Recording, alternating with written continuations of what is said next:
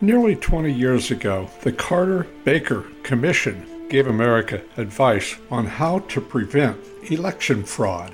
It is tea time with George Kaler. The Carter Baker Commission reported that voters photo ID, no voting by mail, and no ballot harvesting. The problem is that was to be a warning, not a plan for Democrats to use for fraudulent elections.